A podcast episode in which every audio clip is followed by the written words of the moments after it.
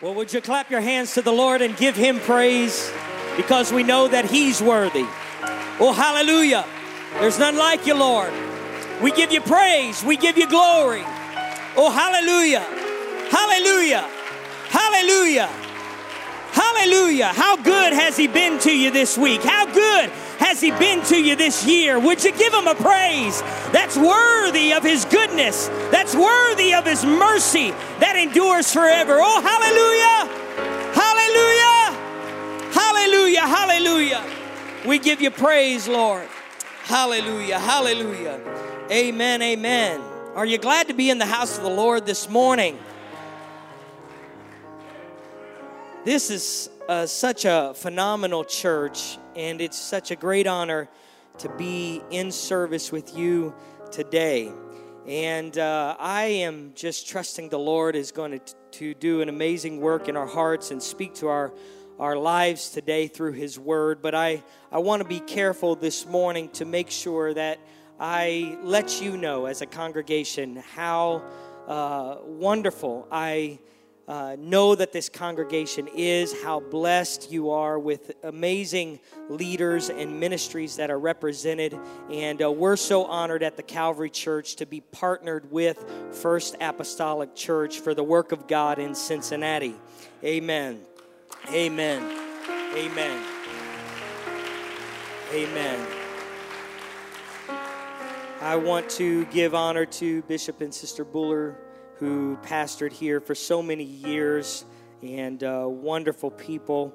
And I give them honor to the legendary missionaries and uh, Bishop and Sister Enos are just remarkable, and their ministry here continues. And I admire them and appreciate them so much. Your incredible pastoral team that uh, is represented here today, who minister uh, each week. Uh, we are so honored uh, to, to just be with them today. Uh, you are very, very blessed with a, uh, a, a, deep bullpen of ministry here at First App. And uh, then, of course, to Pastor and Sister Urshan, dear friends of ours. And they are just incredible leaders. Pastor Urshan is, as you know, a prolific speaker and an amazing uh, man of God. I, I consider him one of our greatest voices right now in the apostolic movement and beyond. And you are, you are blessed. You are blessed.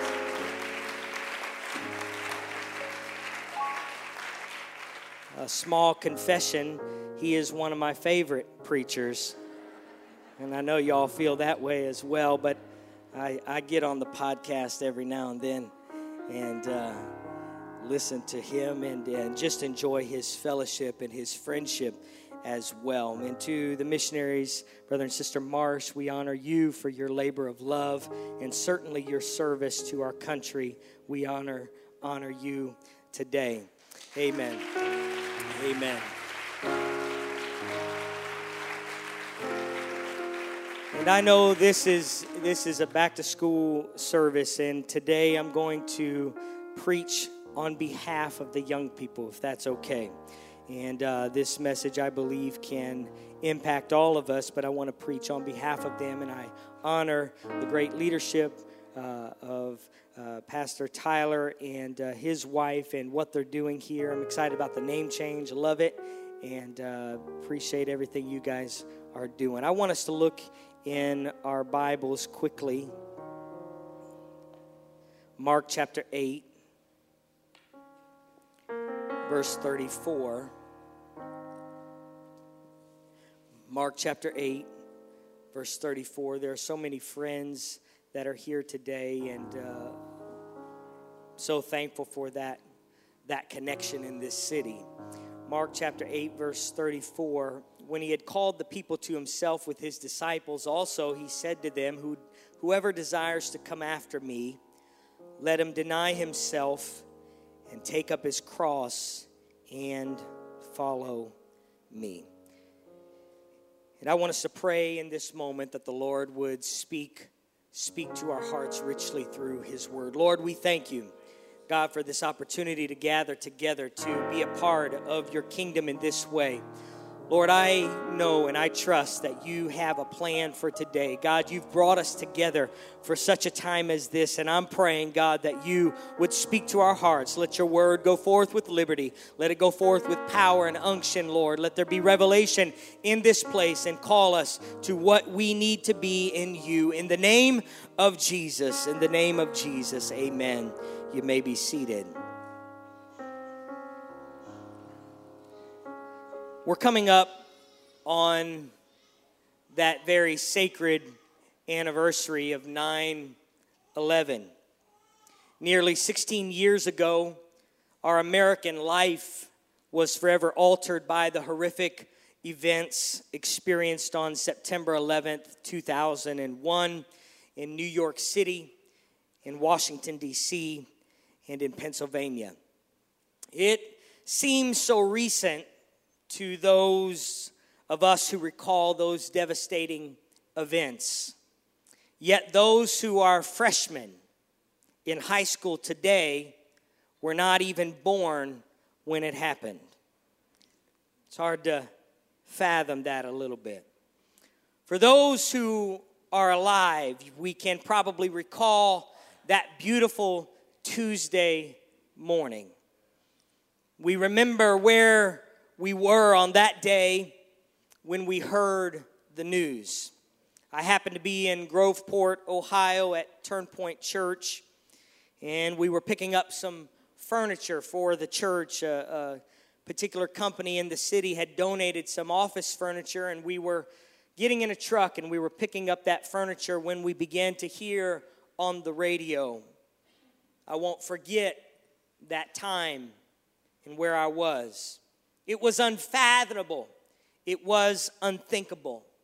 I don't know how you felt, but for me, it felt like a weight on my chest and on my heart because there was so much uncertainty, so much fear and chaos. What's next? Something happened to the collective soul of America and the world on that day. There are so many striking images from that day, and one such image is of steel beams that remained intact at the bottom of the Twin Towers in spite of their collapse. And out of the rubble of the Twin Towers, these steel beams remained visible. And they formed a cross an unexpected cross. And this morning, I want to preach to you on that subject an unexpected cross. We read in Mark chapter 8 where Jesus said, Who do, Whoever desires to come after me, let him deny himself and take up his cross and follow me we realize that Jesus says these words before he is ever crucified. Jesus and his disciples were familiar with the Roman cross. Some say the Roman cross weighed nearly 300 pounds when it was put together. But the criminal would be responsible to carry that horizontal piece, which maybe weighed 70 to 100 pounds, and he would carry it on his shoulders. The Roman soldiers would put the vertical beam in the ground until the time of the execution. And the cross beam that remained visible, that beam remained visible for people to see. And it was both convenient for the soldiers and it was also meant to deter the criminals. It was a visible sign of the power of the Roman government. And it is possible that Jesus, during his lifetime, had walked past the site of his own crucifixion and might have even seen the cross that he would hang on. This we know. Jesus was not surprised by the cross. He spoke of his own death to the discouragement and even the rebuke of his disciples. We read in Mark chapter 8, verse 31, he began to teach them that the Son of Man must suffer many things and be rejected by the elders and chief priests and scribes and be killed. And after three days, rise again. And he spoke this word openly. Then Peter took him aside and began to rebuke him. But when he had turned around and looked at his disciples, he rebuked Peter, saying, Get behind me, Satan. For you are not mindful of the things of God, but the things of men. And then, when he had called the people to himself with his disciples, he said to them, Whosoever desires to come after me, let him deny himself and take up his cross and follow me. Jesus was not surprised by the cross. He was not surprised by what was taking place. And like Jesus Christ, there are crosses that we can expect to carry. There are things that we know that we will face because we have made a decision to follow Jesus Christ. Can I remind us today that when you and I decided to follow Jesus Christ, we decided and we knew, hopefully you knew, that you would face some opposition that you would face some persecution, that you would be offended. Jesus would tell us that. Paul affirmed this when he wrote to the Corinthian church, for he said, For it is God who commanded light to shine out of darkness, who has shown in our hearts to give the light of the knowledge of the glory of God in the face of Jesus Christ. But we have this treasure in earthen vessels, that the excellence of the power may be of God and not of us. He said, Let me remind you, early church, we are hard pressed on every side, yet we're not crushed. We are perplexed, but we are not in despair. We are persecuted persecuted, but not forsaken. We are struck down, but not destroyed. Always caring about in the body the dying of the Lord Jesus, that the life of Jesus also may be manifested in our body. There are some expected crosses in our life, and it's important for us to grasp that concept today that there are going to be some things that we face uh, not because we're wrong, not because we did anything we shouldn't do, but just because you decided to follow Jesus. We should expect a cross in our life. If you're a follower of Jesus Christ, we have to take up our cross and follow him. This concept is not hidden. It's not a hidden agenda item when it comes to Christianity. It's not a bait and switch tactic from our Lord. When you and I make a decision to turn our lives to Jesus Christ, there will be a cross to carry, and it is an expected cross. But I would like to suggest, though, that while Jesus' cross was expected, it was not easy. The expected cross that Jesus carried was brutal. Matthew describes this expected cross for us in great detail. In Matthew 27, verse 24, he describes it, he said, when Pilate saw that he could not prevail at all, but rather that the a tumult was rising, he took water and washed his hands before the multitude, saying, I am innocent of the blood of this just person. You see to it. And all the people answered and said, His blood be on us and our children. And then he released Barabbas to them. And when he had scourged Jesus, he delivered him to be crucified. That word scourge is not just a, a little simple passing word, it wasn't just a slap on the back. But the act of scourging was a ghastly way to humiliate and devastate a body. They would take leather strips and attach metal balls and broken bones to those strips, and that metal would be hit against the body and it would begin to bruise the flesh until that flesh was ripped open and those bones would attach themselves to the flesh. And when they pulled the leather back out, it would rip open the skin. And after they had scourged him, they placed his clothes back on him. And the blood that poured from his wounds that came at the hand of that great beating now began to stick to that garment. Can I tell you, that was the expected cross. Then the soldiers, the scripture says, of the governor took Jesus into the governor's palace and gathered the whole garrison around him. They didn't need an entire garrison, but they were concerned about the crowd and they wanted to intimidate Jesus and his disciples, so they gathered everyone around him. And then it says, and they stripped him and put a scarlet robe on him. Those wounds that were trying to clot and to close were now ripped open again by the fabric of that garment being torn from his body. And now they were bleeding again, but yet another garment was drug over those wounds, a scarlet robe.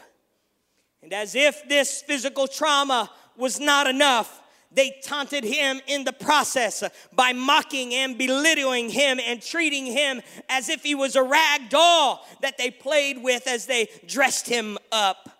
And then it says in Matthew 27 29, when they had twisted a crown of thorns, they put it on his head and a reed in his right hand. And they bowed the knee before him and mocked him, saying, Hail, King of the Jews. Jews. These thorns were, were not just placed on him like you put on a ball cap, but these thorns were pushed onto his brow and twisted on him so it ensured that they were punctured down into his forehead and down into his brow. And they continued to jeer him and bully him and make him like a puppet on a stage. This, this was the expected cross.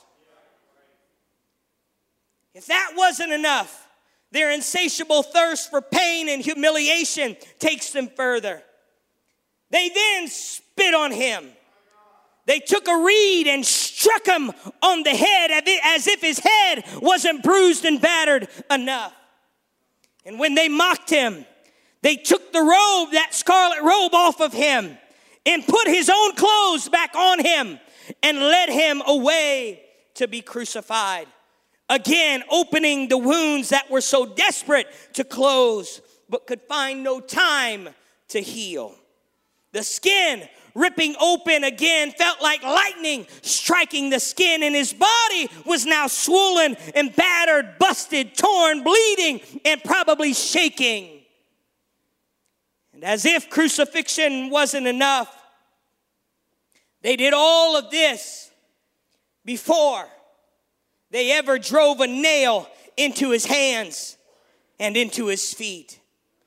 And here is what I want you to understand today this was an expected cross. Everything he went through in this moment, he expected to go through. This is why Jesus would agonize in the garden because he knew the road that laid before him. He would say, My soul is exceedingly sorrowful, even to death. Stay and watch with me. I wish I could die now. I wish I didn't have to walk down this road. I wish I didn't have to go through this. And my soul is sorrowful. The scripture says he went further, fell on his face, and prayed and said, Oh, my Father, if it is possible, let this cup pass from me. Nevertheless, not as I will, but as you will. And I want to tell us and remind us today if you've ever wondered about the depth of God's love for you, understand this expected cross. That he, understanding everything that he would have to go through, decided that you were worth it. He decided that your life, if you were the only one on this earth, He would have died for you. The scripture tells us, but God demonstrates his love towards us in that while we were still sinners, Christ died for us.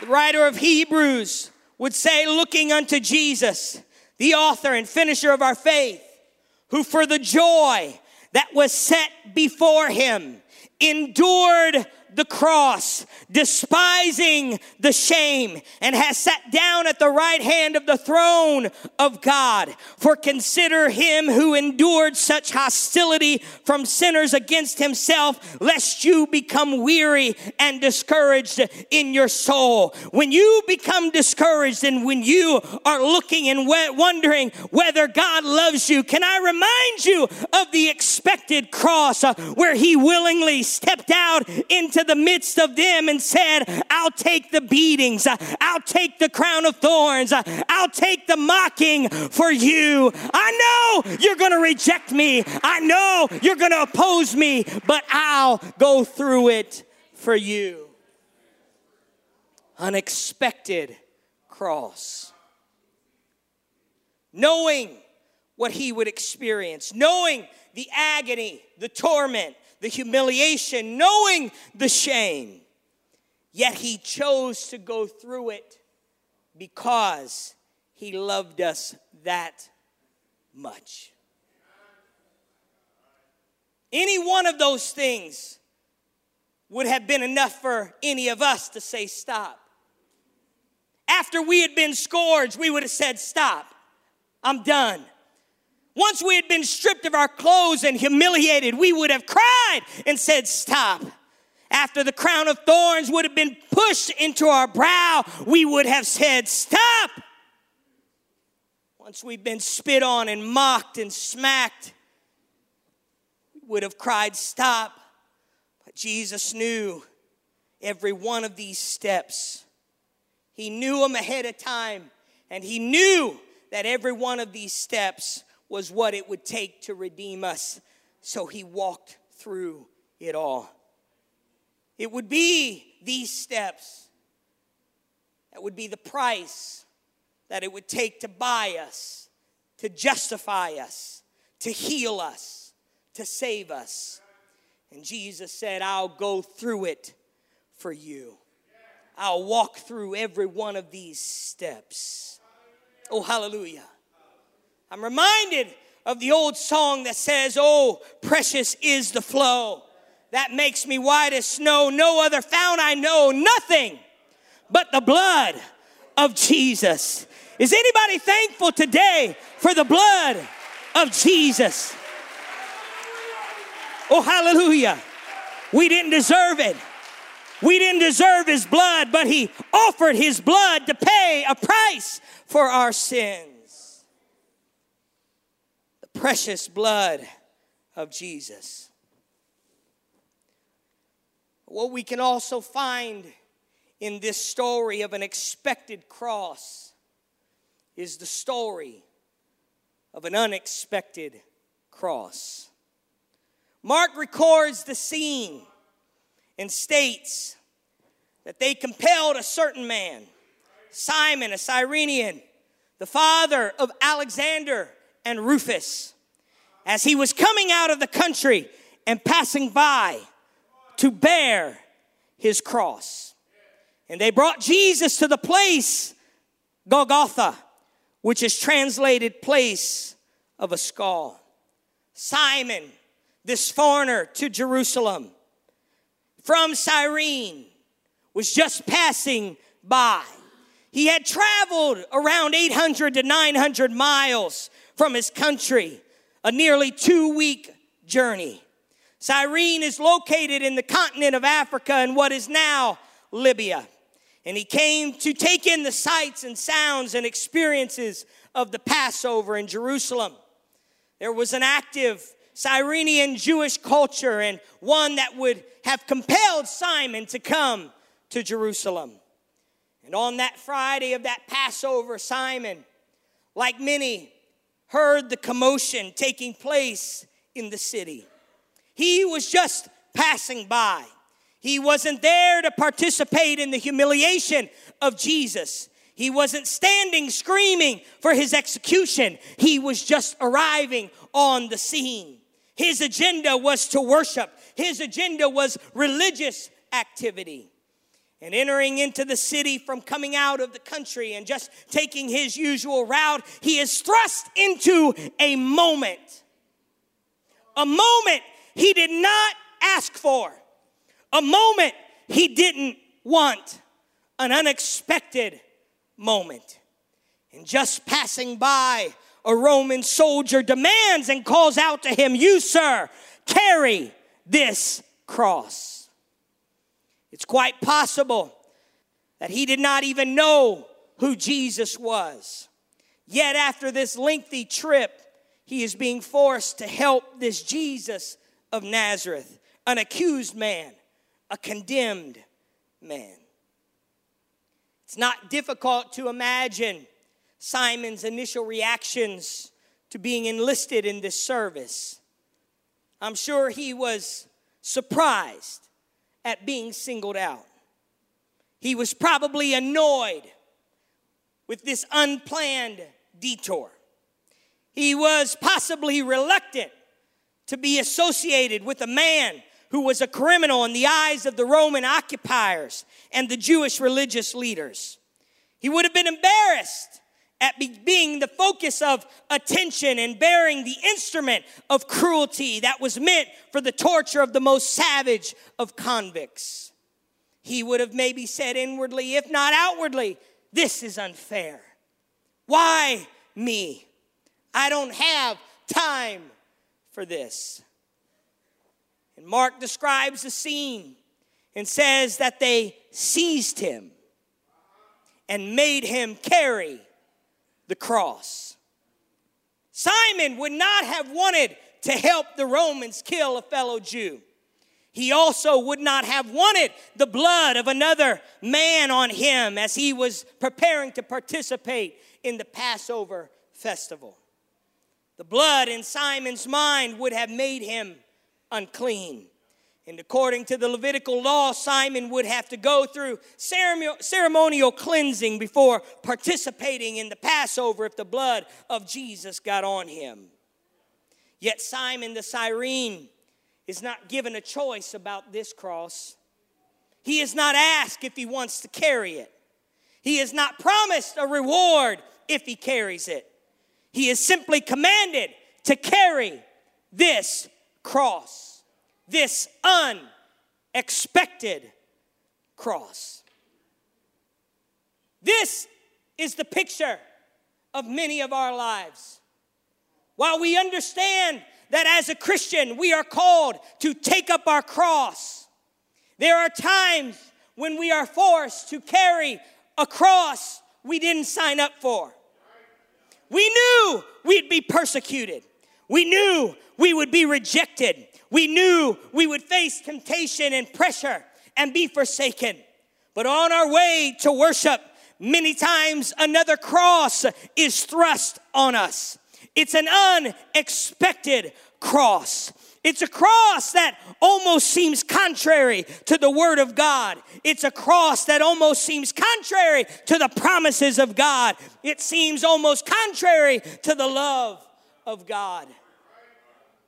I understand people will reject me for my faith but I don't always understand or even expect uh, my own when people from church or my own family does something against me. I understand that I, I face resist, resistance because I claim to be a Christian, but I don't always understand the disasters that sometimes come into my life. For me, when I think about this concept, I don't understand why I had to experience the drowning of a close friend. I, I, don't get it. It doesn't make sense. It wasn't something that I expected when I signed up to follow Jesus. I, I, I didn't expect that my daughter would have tests uh, determining whether she was Down syndrome or not when she was just a baby. I, I didn't expect that to happen, eh, but I didn't have a choice about it. It was was thrown on top of me, and I had a cross to carry.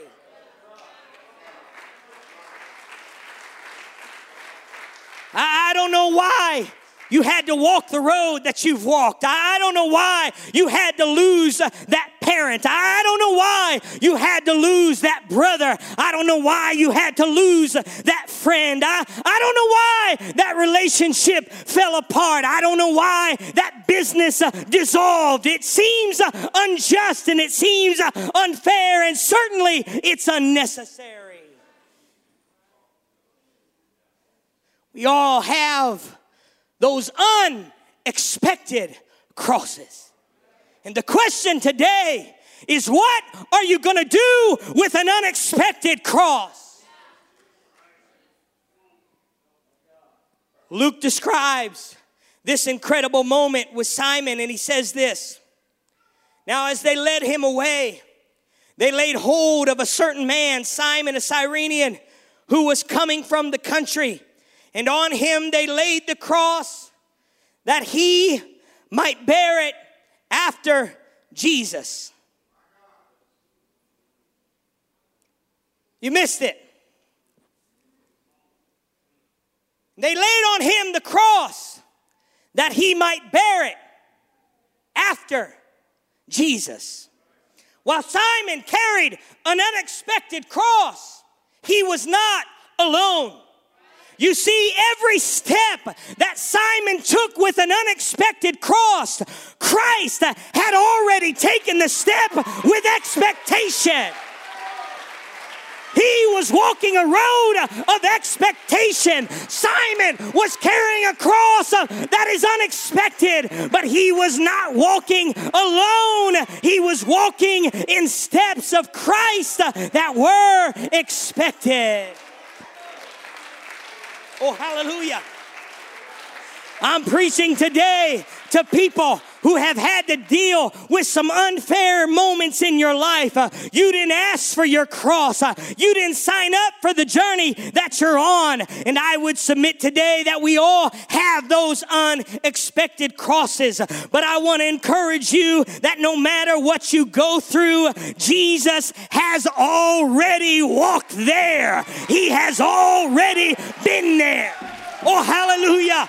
Before Simon's foot ever touched the ground with the next step, uh, that unex- with that unexpected cross, uh, Jesus uh, had already been there. And as he walked, uh, Jesus' blood was dripping on the path uh, that Simon was on. Oh, hallelujah. And as they walked, Every unexpected step, Simon stepped into expected blood. He stepped into the blood of Jesus, and Jesus' blood created a pathway for that unexpected cross. Even though Simon didn't understand why, Jesus had already made a way for him with his blood. And something happened from Pilate's house uh, to Calvary. At first, he was annoyed. At first, the steps were reluctant. And at first, the weight seemed unfair. But with every step, uh, every step into Jesus' blood, his sandals took, uh, it touched more blood. And with every step, he got a glimpse of Christ's sorrow sorrow. And with every step, uh, he got a glimpse of Christ's innocence. And before he knew what happened, that unexpected cross uh, had led him to Calvary. Oh, hallelujah! Hallelujah! Hallelujah! Can I help somebody today and tell you that Jesus has already been in every moment uh, that you've ever lived? Uh, he's already been in every circumstance you've ever faced. Uh, his blood has already triumphed uh, over everything you're going to go through. Oh, hallelujah. You don't have to fear an unexpected cross. Oh, hallelujah. Oh, hallelujah. Hallelujah. The Bible says that he was tempted uh, in all points like we are. Everything you've ever been through, he's already faced it and he's already overcome it with his blood. He is not surprised uh, by our unexpected crosses. Uh, can I tell you again? He's not surprised by our unexpected crosses. He's not afraid of your unexpected cross. He's not taken back uh, by your unexpected cross. Uh, he's not confused. Uh, he's not dismayed. He's not disheartened, but His blood has covered every part of your journey. Oh, hallelujah. Oh, hallelujah. You showed up on the job, God was already in the cubicle. Young people, you walked into school and Jesus was leaning up against your locker. He's already been there. You were wheeled on a bed into a hospital and Jesus was already sitting in the corner waiting for you to get there. Oh, hallelujah! Hallelujah! You walked into the divorce courtroom and God was already sitting in the gallery. He understood every unexpected cross you would face uh, and He said, That's okay. My blood has already covered it. Oh, hallelujah. And may I suggest, may I suggest, when they drop your body in the ground, God will be waiting to catch you and take you to glory. That's why Paul would write, Paul would write this For we walk by faith and not by sight. He said, We are confident, yes, well pleased, rather to be absent from the body and to be present with the Lord. You got to get this this morning. That's why David would write, The Lord is my shepherd. I shall not want. He makes me to lie down in green pastures. He leads me beside the still waters. He restores my soul. He leads me in the paths of righteousness for his name's sake. Yea, though I walk through the valley of the shadow of death, I will fear no evil. Help me now, for you are with me. Your rod and your staff, they comfort me.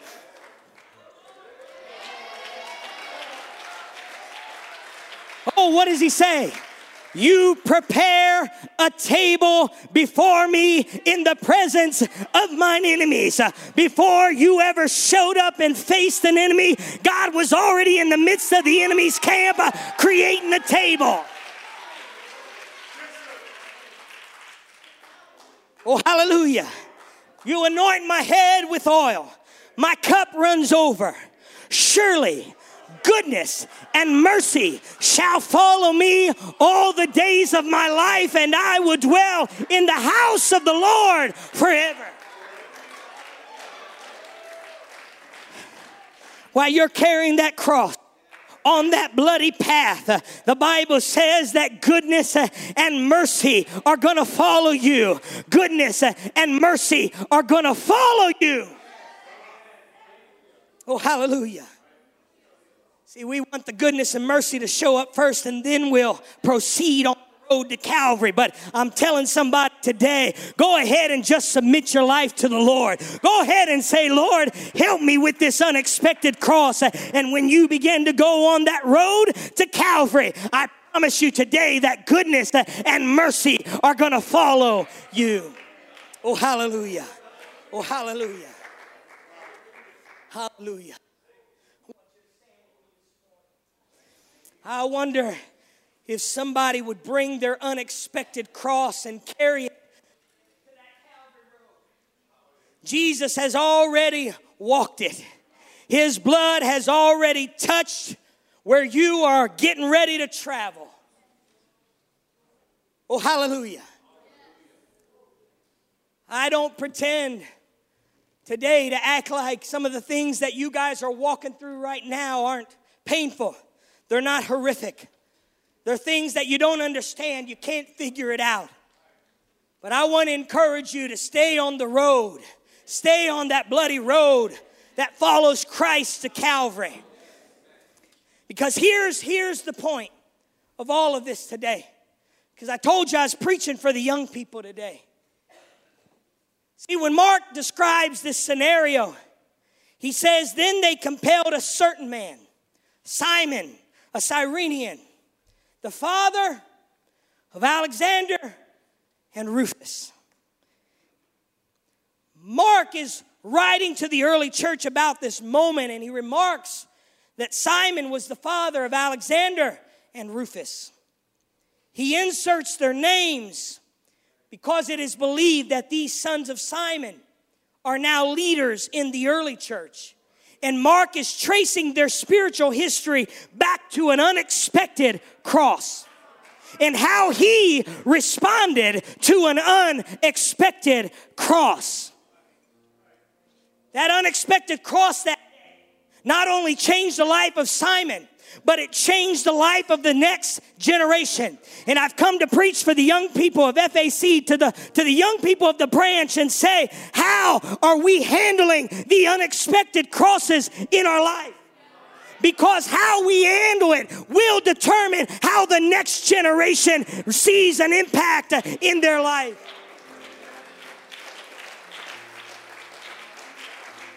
You can get bitter. You can get bitter over that unexpected cross. You can, you can be mad about that unexpected cross. You can throw in your walk with God over that unexpected cross. But there's a generation that's following that needs to see some people carrying an unexpected cross to Calvary. That in spite of how heavy it is, in spite of how weighty and how horrible it is, I'm staying on the road to Calvary. Because there's two little boys that are watching me carry this cross. And I could give up now, I could throw in the towel. But what they know of God will be seen, not through miracles and signs only, but how I handle unexpected crosses. When people hurt me and church members hate me and things happen that we don't understand, how you handle that impacts the next generation. What will you do with your unexpected cross? For Simon, it was just to carry, carry the cross on a bloody road said, God, I don't know why I'm doing this. I don't know what this means in my life. But Lord, I'm trusting that your blood covers. We're still overcomers by the blood of the Lamb and the word of our testimony. Simon was an overcomer because of the blood of the Lamb his children were overcomers by the word of his testimony. This morning, I'm reminded as I conclude. Some of you may know my dad. He's a pastor and a bishop. He travels around the world and he's, he's the founder of Purpose Institute. My dad was raised in church. His dad long story, but his dad became a pastor and an evangelist. Traveled through St. Louis area, started a church in Granite City, evangelized. But he died when my dad was five years old. And when my dad was about 18 years old, his older brother, who became a mentor and a father figure in his life, died suddenly when a car he was working on fell on him my dad was just devastated. It was an unexpected cross. Not only losing his father at five, but then losing his father figure at 18. Shortly after that, my dad left church. And for nearly five years, he was away from God. But when he was 23, he let that unexpected cross be carried to Calvary one more time. And today, I am the beneficiary not of just expected crosses. I'm the beneficiary of a dad who said, I, have got an unexpected cross, but I've got to walk the road to Calvary because my kids need to see that God can be a provider, God can be a protector, God can be a healer. And some of you have crosses you're carrying right now. You're carrying crosses right now. They're weighty, they don't make sense. They don't make sense with what you signed up for to be a Christian. They, they don't quite fit into the equation that you thought was the Christian equation. But I'm telling you, don't stop carrying that cross on the road to Calvary.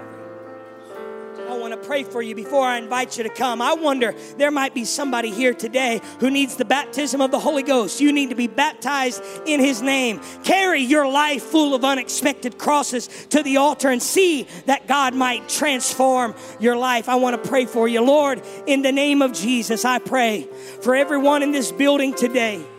I pray for everyone, God, that's going through some things in their life that are unexplainable. They're unexplainable, they don't make sense. God, they've prayed about them, they've sought you about them, they've struggled through them, they've been counseled about them. But Lord, today, you're just offering a path a path of your blood, a path of your goodness that you've already been where they've been because what they're going through, Lord, is going to be the testimony that impacts this next generation profoundly.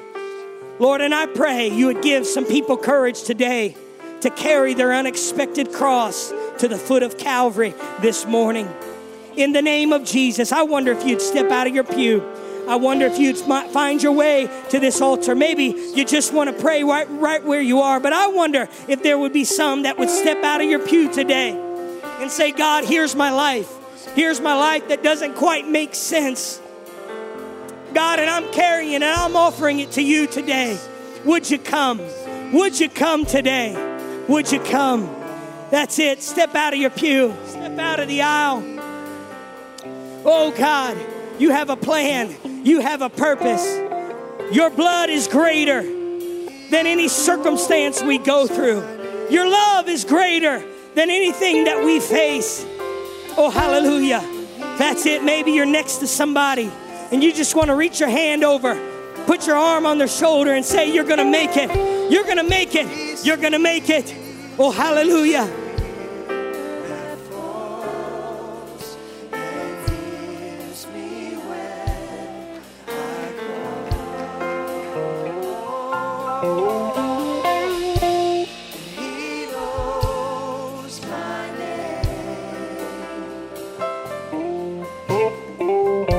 Hallelujah. Oh, hallelujah.